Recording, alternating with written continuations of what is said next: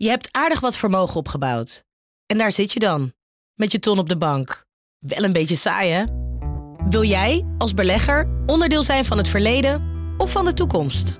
Bridgefund is een slimme fintech die een brug slaat tussen de financiële behoeften van ondernemers en van beleggers. Dus wie belegt bij Bridgefund krijgt niet alleen een mooie vaste rente, maar brengt ook ondernemers in beweging. Echt waar, met die ton kan je zoveel betere dingen doen. Bridgefund. Make money smile. Vanaf de redactie van NRC het verhaal van vandaag. Mijn naam is Gabriella Ader.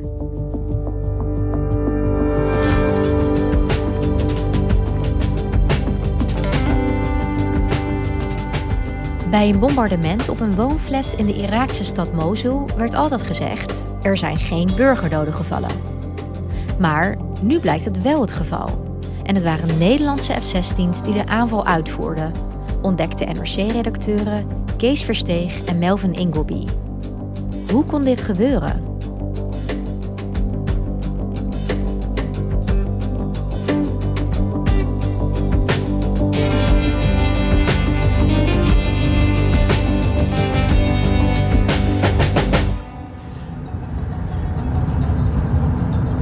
Zit hier in de auto in Irak. We rijden nu Mosul binnen.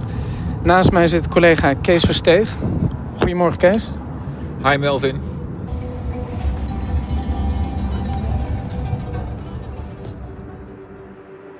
In februari dit jaar waren collega Kees Versteeg en ik in Irak om uit te zoeken wat precies gebeurd was bij een luchtaanval van de internationale coalitie. Dat is een samenwerkingsverbond van landen die allemaal samen tegen IS vochten. En die luchtaanval die landde op een gebouw naast de Universiteit van Mosul. Ja, we, gaan, rijden straks naar het uh, complex eh, van de universiteit. En dat is voor ons interessant omdat daar in 2016, eh, maart 2016, een aanval van de coalitie is uitgevoerd door Nederlandse F-16's op een gebouw van de universiteit. En uh, daarbij zijn uh, ouders en kinderen van twee gezinnen omgekomen die daar woonden in het complex. أنا دكتور زياد ذنون داود تدريسي في كلية العلوم جامعة الموصل أعمل في قسم الفيزياء My name is Dr. Ziad uh, Danoun and I am working in University of Mosul, uh, the Department of Science. Where exactly were you at the moment of the attack? Were you in the building or were you in the area? Dr. Ziad en zijn vrouw Fadia zaten 22 maart 2016 samen te ontbijten in hun huis. Ze woonden in een appartementencomplex naast de universiteit, drie verdiepingen, 40 appartementen.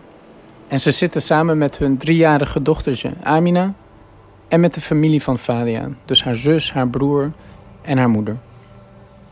Iedereen is die ochtend meegekomen om te helpen met inpakken. Want er is een aantal dagen daarvoor een bombardement geweest op de Universiteit van Mosul. En de mensen die hier wonen, die zijn bang dat er meer bommen zullen volgen. So we were coming back to take some clothes, some stuff from our uh, uh, apartment. I put the stuff like clothes in the car. En even voor 12 uur vertrekt Siaad met een eerste lading spullen die hij naar zijn schoonouders wil brengen. En net wanneer hij in de auto zit, hoort hij twee doffe knallen. Because you know, I thought it's somewhere close, but I didn't put attention. And also because the windows of my car were closed, so the sound was not really very strong. Het geluid lijkt ver weg. En Ziad hoort dit soort knallen wel vaker. Dus hij rijdt snel door en keert dan weer terug om een volgende lading spullen op te halen. Maar wanneer hij weer bij de appartementen aankomt, Uh, one ISIS jumped in front of me. I was in the car and he pointed the Kalashnikov uh, to me and said, Go back or I will kill you because uh, there is an airstrike here. en op dat moment, zegt Ziad, sloeg de waanzin toe. Hij trapte vol op het gaspedaal, scheurde langs die S-strijder en reed naar het gebouw. Hij moest naar zijn gezin. So I looked to the building. It was all smoke and fire. So I uh, was just looking to anyone who was alive to rescue, at least to do something. Hij rent het brandende gebouw in om zijn familie te zoeken, maar hij kan niemand vinden. Dus eerst gaat hij weer terug naar zijn schoonvader, want hij denkt wie weet zijn ze daar naartoe gevlucht. Maar die weet ook van niks, dus hij keert weer terug naar het gebouw En dan zoekt hij de hele middag naar zijn geliefde. So I went to that spot. I saw it was like a corpse of a woman. It was cut in half. I put the blanket on it. And I, then I realized it is very hard that someone has survived from this attack. Dit blijkt zijn schoonmoeder te zijn. Hij zoekt wanhopig door. And then I saw the dress of my daughter. So, uh, and then I, I was screaming until I found my, the body of my daughter. Buren en reddingswerkers snellen toe om te helpen en halen ook zijn schoonbroer onder de puin vandaan. Only after I saw his uh, wallet, from his wallet, I uh, recognized that he is the brother of my wife. En later die dag wordt Siad naar het ziekenhuis ontboden om nog meer doden te identificeren. De eerste twee lichamen die hij ziet zijn van zijn buren, Dr. Zafer Bedrani en zijn vrouw Seba Hassan Zatalla. Al die tijd weet hij nog steeds niet waar zijn eigen vrouw en zijn schoonzus zijn. Dan worden er nog twee lichamen binnengebracht. So uh, after that, they brought another two bodies in the uh, keys, and I opened uh, one of them. Uh, I saw it's my wife. Het zijn zijn vrouw, Fadia, en zijn schoonzus Hadil. De coalitie heeft altijd gecommuniceerd dat dit een geslaagde luchtaanval was. Het gebouw, al dus de coalitie, dat was een hoofdkwartier van de IS. Er zouden geen burgers om het leven zijn gekomen en geen burgers gewond zijn geraakt.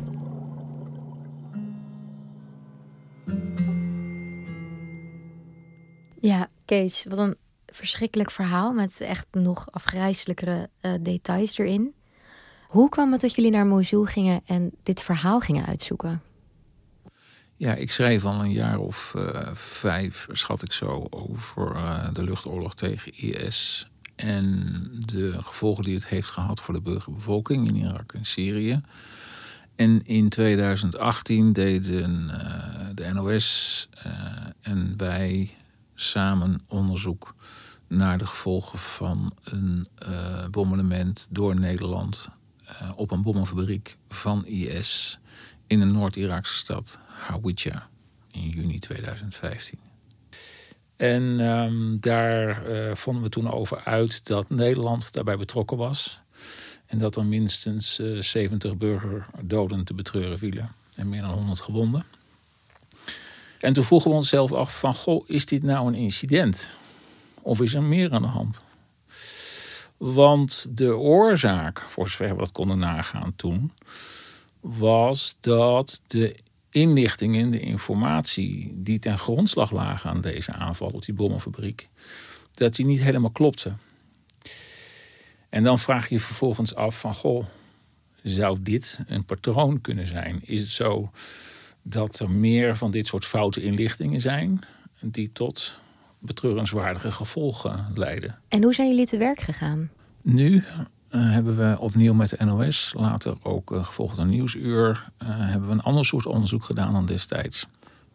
Destijds in Hawija keken we naar een specifieke aanval en vroegen we ons af wie erbij betrokken was. Nu kijken we naar Nederland en vragen we ons af of er meer aanvallen zijn geweest waarbij iets misgegaan is voor betrokken burgers. Dus eigenlijk jullie startpunt is anders. Ons startpunt is anders en daarmee de methodologie.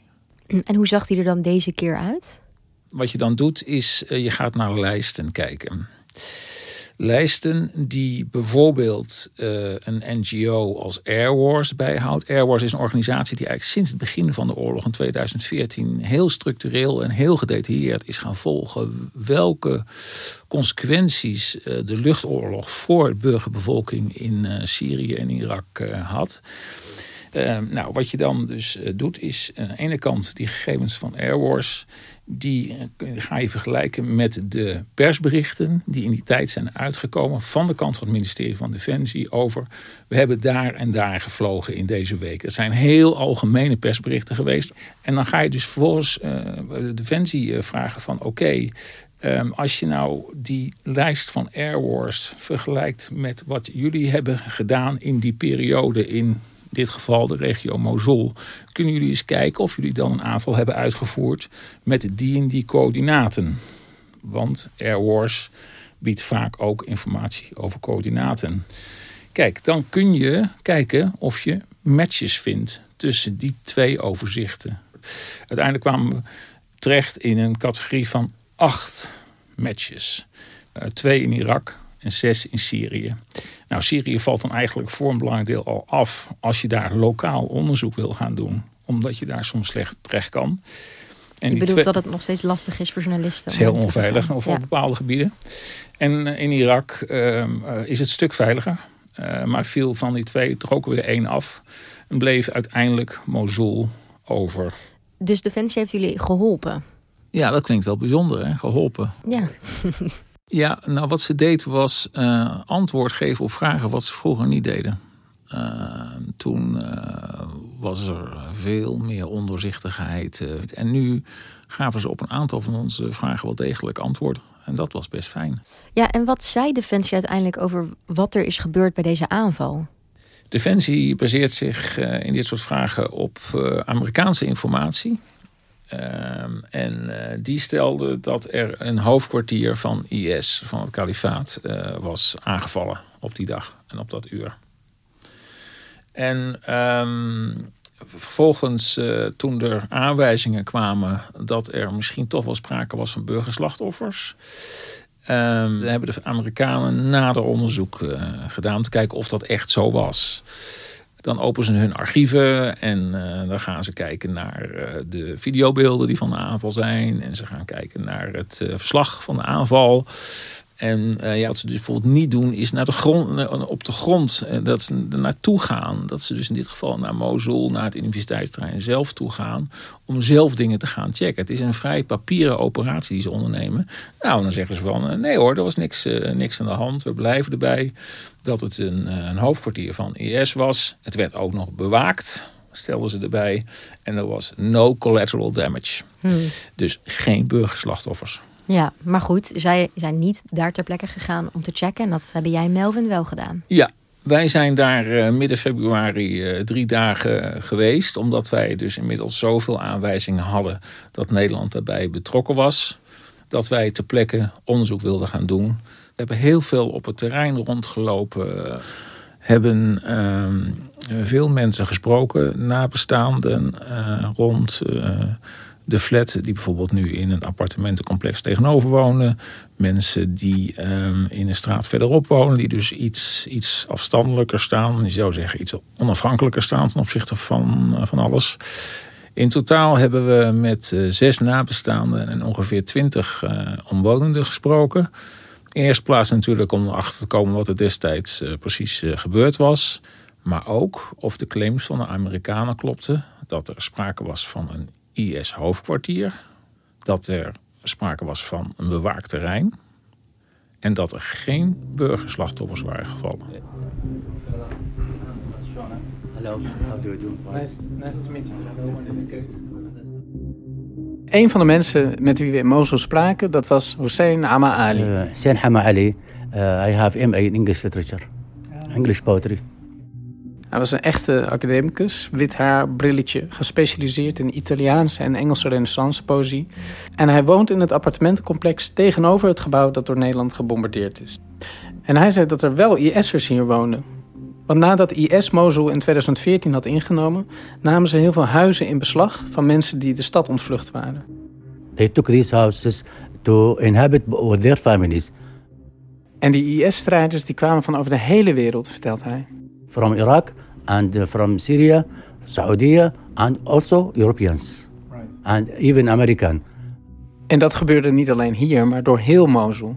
Voor IS was het eigenlijk gewoon een manier om gratis hun gezinnen in gestolen huizen te parkeren. They took his house with its uh, furniture. Dus ineens kregen de mensen hier allemaal nieuwe IS-buren bij. En eh, nu is dat sowieso niet heel prettig, maar zeker hier niet. Want hier woonden allemaal academici van de Universiteit van Mosul. Hoogopgeleide mensen die in deze appartementen woonden. Ook in het door Nederland geraakte gebouw. they were ugly, like savages. They want any reason to punish to punish us. These those days uh, was very horrible days. En natuurlijk waren we wel benieuwd of het misschien niet toch mogelijk was dat iemand als Siad of de Bedranis in dat gebouw misschien toch contact hadden met IS of eh, banden hadden. Toen we dat vroegen reageerde Hussein echt verontwaardigd. En alle andere mensen die we spraken ook. We secretly talks about the crimes of ISIS. We hate them secretly. There's no way any of the victims. No any uh, relation between this family and Dr. Ziad and ISIS, because he is an academic person. His uh, mind is open and uh, illuminated, so uh, he didn't follow this this kind of savages. Maar we wilden natuurlijk ook weten wat gebeurde er in de wereld van die IS'ers. Hoe gebruikten ze die gebouwen? Was bijvoorbeeld het door Nederland geraakte gebouw, zoals Defensie beweert, een hoofdkwartier van de IS? Dus om erachter te komen wat IS hier precies uitspookte, eh, hebben we natuurlijk niet alleen met Hussein gepraat, maar met heel veel mensen in die wijk. Dus we zijn de deuren afgegaan en we hebben aangeklopt. Onder andere ook bij de onderbuurman van Hussein, Nasrat Saleh. Dus hij woont ook tegenover het gebouw dat door Nederland is gebombardeerd. Dr. Nasrat Saleh, Younes Lagedi. في قسم اللغة العربية كلية التربية للعلوم الإنسانية جامعة الموصل. He said his name and also his job is he's uh, a lecturer, a doctor, professor in University of Mosul, the Department of Arabic Language. En Nasrat die zegt zoals veel meer mensen daar, het waren vooral vrouwen en kinderen. مو جهات يعني مو مو أمنية. يعني هم وأطفالهم ونسائهم. de mannen die kwamen soms wel eens langs, die bleven ook wel eens slapen. Maar het gebouw werd niet gebruikt voor militaire activiteiten, zegt Naslat. Ehm, was this area guarded by ISIS? En ook heel belangrijk, hij zegt, het werd niet bewaakt. No, no. En dat is belangrijk, want in de Amerikaanse rapportage over deze aanval staat juist dat het gebouw bewaakt zou zijn en dat alleen IS-personeel naar binnen mag. Maar de mensen hier zeggen allemaal: nee hoor, het gebouw werd niet bewaakt, burgers kwamen gewoon vrij het terrein op. Dus hij en heel veel andere omwonenden vinden het heel moeilijk te plaatsen dat dit een hoofdkwartier zou zijn.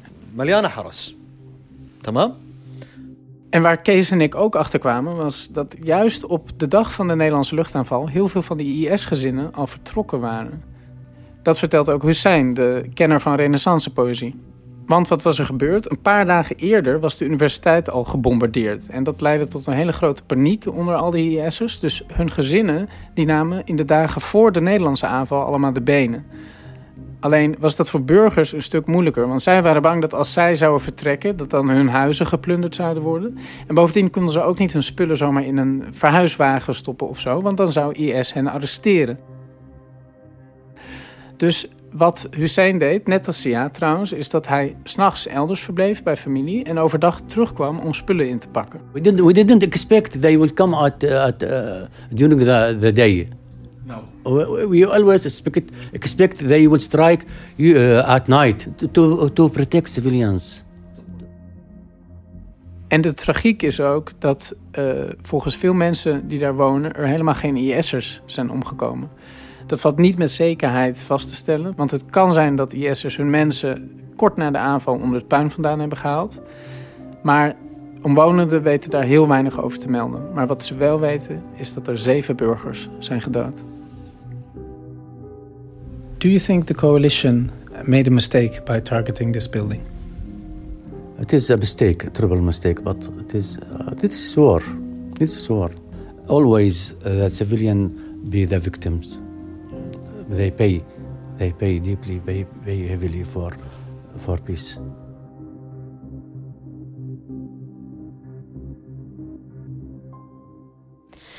Nou, de informatie van zowel Defensie als de Amerikaanse inlichtingen klopte dus niet, hè, want er waren wel degelijk uh, burgerslachtoffers. Heeft uh, Defensie dat inmiddels bevestigd?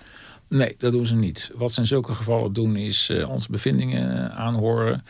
Maar ze bevestigen op dat moment niet. Nee, nee, ze bevestigen alleen dat zij dit betreffende gebouw op dit tijdstip, op die dag, hebben aangevallen. En heb jij dan nu een idee van hoe dit zo misgegaan is in Mosul? Dat was natuurlijk one million dollar question, zeggen we dan. Hè? Ehm, dat, uh, kijk, uh, daar kun je alleen maar over speculeren.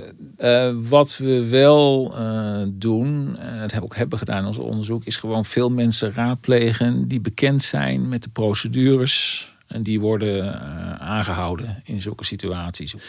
Wat zijn precies de inlichtingen die leiden tot zo'n zo'n aanval en hoe wordt die aanval uitgevoerd? Ja, nou als je zegt inlichtingen, op welke inlichtingen baseert Nederlandse Defensie? Nou, er zijn eigenlijk drie stromen van inlichtingen die je dan moet onderscheiden. Je hebt uh, heel belangrijk in dit geval de luchtobservaties. Er waren veel drones in de lucht, vertelden die uh, omwonenden ons uh, ook. Die sporen militaire doelen op. Dus zij volgen IS'ers. En als ze op een gegeven moment zien dat die zich groeperen in bepaalde gebouwen en dergelijke, dan wordt het een doel genoemd, dan wordt het een hoofdkwartier genoemd, dat kun je aanvallen. Tweede categorie is vanaf de grond. Dat zijn informanten. Dus veel minder concreet, omdat je die niet ziet. Je weet niet precies uh, wie dat uh, zijn. Maar van oudsher had met name Amerika veel informanten op de grond, omdat ze natuurlijk daar al langere tijd actief waren. Dus dat is een belangrijke tweede stroom van informatie. En de derde? Dat is wat we noemen chatter. Dat is, nou we zeggen, alles wat er uh, afgevangen wordt uh, op elektronische uh, manieren. Dat gaat zowel om telefoons als e-mailverkeer, chats en dergelijke. En als stel voor als, als twee IS-leiders op het universiteitsterrein van Mosul met elkaar zitten te chatten, dan is het mogelijk om dat af te vangen op een of andere manier. Maar goed, het kan dus ook misgaan, hè? Dus ja. hoe, hoe kan dat dan? Ja.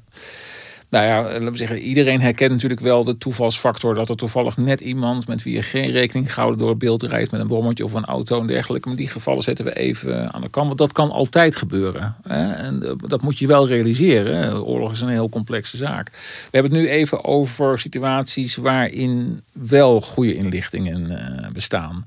Dan nog kan het soms uh, misgaan omdat bijvoorbeeld um, er niet lang genoeg is uh, gekeken door die drones. Dat ze, ze hebben een aantal dagen gekeken. En ze hebben gezien op een gegeven moment dat burgers wegtrokken. Dat er alleen nog IS'ers waren. Maar dan toevallig nog net op de dag dat de aanval plaatsvindt is er toch een burger of zijn er meer burgers die zich op die uh, plek uh, ophouden. Dat is dan niet voorzien. En dan zou je kunnen spreken van verouderde inlichtingen. Uh, wat ook kan, is dat je, dat is heel menselijk, dat je naar een bepaalde menselijke activiteit vanuit de lucht zit te kijken, maar je interpreteert hem verkeerd. De New York Times heeft een keer een onderzoek gepubliceerd. waaruit bleek dat de Amerikanen dachten. toen ze een, ergens een rook uit een eh, dak van een appartementencomplex eh, zagen komen. dat dat een aanwijzing was dat er een wapenfabriek was. Dat was een van de bewijsstukken, als het ware. Het was een, een broodoven die daar stond eh, te blazen. Maar wel gebombardeerd? Wel gebombardeerd, een aantal kinderen omgekomen. Ja. Ja. Dus dat bedoel ik met, je kunt, je kunt bepaalde informatie kun je misinterpreteren. Wat dat betreft kunnen er van allerlei dingen gebeuren waardoor de informatie, hoe zorgvuldig ook vergaart, met wat voor goede intenties ook bij elkaar gezocht, dat er toch iets mis kan, uh, kan gaan. Ja, en je zei al dat, uh, dat Nederlandse defensie zich met name um, baseert op Amerikaanse inlichtingen. Waarom is dat? Um, dat, nou, er zijn eigenlijk drie belangrijke redenen voor. In de eerste plaats had Nederland zelf uh, geen goed inlichtingenapparaat beschikbaar om mee te nemen. Uh, dat kwam omdat ze um, heel erg actief waren in andere delen van de wereld. Uh, er was een inlichtingenmissie in Mali was er gaande. We waren in Afghanistan actief. We waren bang dat Venezuela de Antillen zou gaan binnenvallen. Dat is iedereen nu vergeten, maar dat speelt toen ook heel erg. Dus er is voor gekozen om toch vooral in die andere uh, missies te investeren. Waarbij ook nog eens een keer het geval was dat er heel erg bezuinigd was in de jaren daarvoor. Als je dan dat toch wil uitvoeren, dan maak je je afhankelijk van anderen. In dit geval van de Amerikanen, die altijd heel veel mensen en heel veel middelen hebben en heel veel ervaring hebben. En daarnaast speelt ook nog een politieke factor. Wat ik daarmee bedoel is het volgende. De Nederlanders hadden er minder problemen mee om op Amerikaanse inlichtingen te vertrouwen dan bijvoorbeeld de Fransen. Hoe, hoe bedoel je dat? Als de Amerikanen met inlichtingen aankwamen over een bepaald doelwit, Dan zei de Fransen, We gaan het zelf even checken. we, la- we laten nog eens een keer een flink mirage overheen gaan. Ja. De Fransen die eisten, toen de oorlog begon, dat zij sleutelposities zouden krijgen in de commandostructuren die achter eh, de voorbereiding van zulke bombardementen zitten. Zij wilden weten wat er speelde. Zij wilden weten of er iets was met bepaalde informatie, dat toch iets niet klopte. Voor zover ik weet, hebben de Nederlanders dat niet gedaan aan het begin van de oorlog en zich daarmee dus veel afhankelijker gemaakt van de Amerikanen en hun inlichtingen. Jullie hebben nu al je bevindingen bij Defensie neergelegd. En hoe is daarop gereageerd? Ehm, ja, vrij rustig en zakelijk. Er werd veel geschreven. Ver- Vervolgens werd er, eh, volgde intern beraad. En besloot de minister om onderzoek te beginnen naar de gevolgen van dit Nederlandse eh, bombardement. Het is eh, donderdag 30 maart. Ik ben op weg naar het ministerie van Defensie voor een klein gesprekje met de minister van Defensie, eh, Kasia Ollongren, naar aanleiding van de publicatie van ons stuk. Goed. Kunnen we? Sorry, weg willen. Ja. Ja, Zullen geef we het. gewoon hier even in het werk? Oh, dat is prima, ja. ja. Eh, sorry als het misschien wat onhandig overkomen. Ik ben namelijk nu even niet de schrijvende journalist, zoals ik meestal ben. Oh. Maar ik ben de afgezant van de podcast, van, Podcast. van Oh, nrc.nl. modern geworden. ja, precies. Ik kan zeggen dat de, uw bevindingen, uw werk, dus daarmee, dus nu voor mij aanleiding is om te zeggen, dit moeten we zelf gaan onderzoeken. Dit gaan wij nu ook zelf onderzoeken. Ja. Ik, hecht er ook heel erg aan dat we proberen eh, maximale transparantie te betrachten en ook proberen, als er aanwijzingen zijn voor burgerslachtoffers, om dan dat onderzoek ook te gaan doen. En daarnaast eh, heeft de minister eh, besloten om een overzicht eh, te publiceren met data van alle 600, eh, ruim 600 bombardementen die er vanaf 2014 tot eind 2018 geweest zijn. Ehm, kijk, ik vind het heel belangrijk om aan de voorkant zo goed mogelijk afspraken te hebben en aan de achterkant, dus na de inzet, zo transparant mogelijk te zijn. Ja. En u hebt gezien dat wij vandaag een grote hoeveelheid informatie hebben vrijgegeven over de Nederlandse inzet in die Ja. anti-ISIS-coalitie. Ja. Waarbij ongeveer bijna 2200 eh, bommen zijn afgevuurd. Ehm, en eh, die data eh, die in dat overzicht zitten, die behelzen gegevens over de geolocaties, de coördinaten, eh, de datum van de aanval, het tijdstip, was het in stedelijk gebied of niet.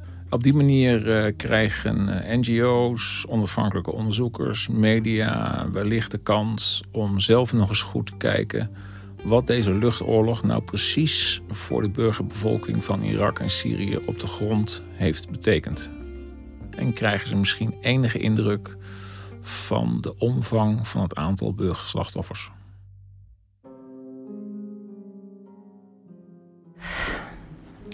We can't forget. We can't forget that tragedy that we passed in. Tijdens onze interviews in Mosul zagen we ook echt wat die luchtaanvallen met mensenlevens doen. Zo spraken we bijvoorbeeld met Nasreen. I am civil engineer. I'm retired now. Uh, I live in Mosul from my born. Zij woont ook in de wijk die Nederland bombardeerde. En ze is geboren en getogen in Mosul. En ze vertelt hoe de luchtaanvallen van de coalitie haar stad totaal in puin hebben gelegd. They just took the bomb here and here. Hospitals, hospitals destroyed. Volgens de NGO Air Wars kostte de luchtoorlog tegen IS in zowel Syrië als Irak tussen de 8 en 13.000 mensen het leven. En de coalitie die erkent maar zo'n 1400 burgerdoden. Dus daar zie je al wel dat er iets knaagt en niet klopt.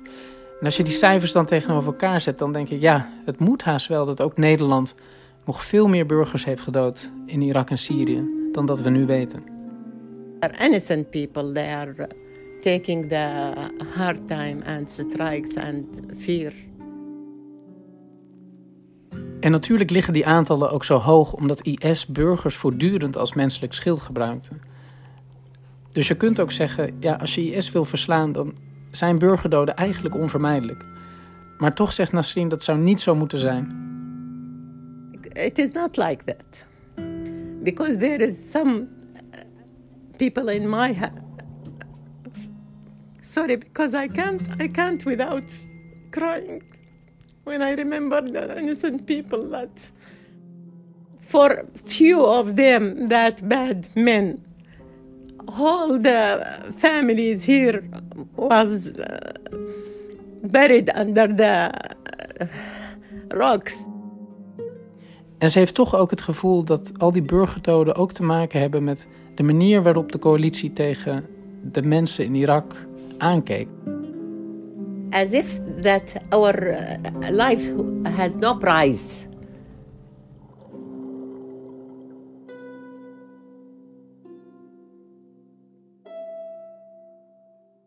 Kees, wat heeft het met jou gedaan nadat je zoveel jaren vanuit Nederland onderzoek hebt gedaan? Um, dat je dan nu ook in Mosul slachtoffers zelf sprak? Uh, natuurlijk, je bent journalist. Je, je, hebt het gevoel dat je achter een, uh, ook een, behalve een heel verdrietig, ook een spannend verhaal aan zit. Maar je hebt ook het gevoel dat je, dat je met een oneigenlijke taak eigenlijk bezig bent. Waarom moeten wij dit onderzoek doen? Waarom doet Defensie dit zelf niet? Waarom doen de Amerikanen dit zelf niet? Want wat er gebeurt is, jij bent de eerste na al die jaren van onduidelijkheid over wie er eh, achter, eh, achter zo'n aanval zat, die zoveel eh, impact heeft gehad op persoonlijke levens, ben jij de eerste uit het Westen die daar weer interesse in toont en daar vragen over komt stellen. Jij wordt op dat moment min of meer gelijkgesteld met het Westen. Jij wordt als journalist gelijkgesteld met de overheid. Dat kunnen wij ons niet voorstellen, maar zo gaat dat. En um, je krijgt dus dan ook te maken met die emotie natuurlijk ook, maar ook met ja, boosheid dergelijke. Waardoor het ook lastig wordt om je normale kritische journalistieke werk te doen. Dat moet je namelijk wel doen. Je moet, je moet journalistiek kritische vragen stellen zoals... Waarom was u daar überhaupt nog? Er waren toch allemaal bombardementen. Hè? Had u niet weg kunnen gaan? Uh, waren er geen aanwijzingen dat u banden had met IS? Uh, dat zijn niet de vragen die je meteen stelt als iemand uh, in huilen uitbarst uh, omdat hij zijn geliefde is verloren. Maar die journalistiek gezien wel noodzakelijk zijn. En dan terugkomend op het overzicht met die data van alle ruim 600 bombardementen waar we het net over hadden. Ja, daar zit eigenlijk een, een expliciete uitnodiging aan de rest van journalisten, onafhankelijke onderzoekers, in besloten om zelf op de grond te gaan kijken naar uh, de gevolgen van die luchtaanvallen. Maar Defensie doet dat niet. Ja, Kees, misschien een beetje een open deur, maar waarom is het zo belangrijk om die burgerslachtoffers te tellen? Het is helemaal geen open deur. Dank je. Want heel veel mensen die zeggen van ja, er hoort er nou eenmaal bij, burgerslachtoffers. En dat begrijp ik ook. En dus dat werpt me terug op de vraag: waarom doe je dit? En daar zijn eigenlijk twee belangrijke redenen voor. In de eerste plaats is er, ik zou bijna zeggen, de belofte van de democratie. Dat als je ergens meedoet aan een oorlog en er komen mensen om, dat je belooft dat je daarover transparant bent en dat je daarover verantwoording wil afleggen. Het een kan niet zonder het ander. Je moet laten zien wat je gedaan hebt en vervolgens kun je zeggen van nou dat en dat hebben we niet goed gedaan, uh, we gaan dat en dat doen, we gaan lessen trekken enzovoort. Het, dat heet verantwoording, dat hoort bij een democratie. Dat is het eerste. En het tweede is dat uh, onder deskundigen bekend is dat als je helemaal niks doet en mensen in, laten we zeggen, met onduidelijkheid achterlaat, dat de woede alleen maar soms groter wordt. De pijn die we ook hebben gevoeld op de straat in Nawidja. En dat dat leidt tot nieuwe radicalisering. Dus eigenlijk heb je die erkenning van de burgerslachtoffers nodig. Democratieën vinden van wel. Rusland bombardeert gewoon een ziekenhuis, haalt de schouders op en trekt verder. Wij halen geen schouders op, maar proberen verantwoording af te leggen.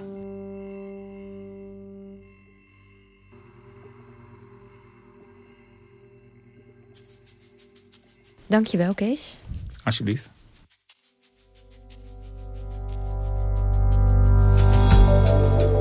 Je luisterde naar vandaag, een podcast van NRC. Eén verhaal, elke dag. Deze aflevering werd gemaakt door Ruben Pest, Mirjam van Zuidam en Stef Visjager. Coördinatie door Henk Ruigrok van de Werven. Dit was vandaag. Maandag weer.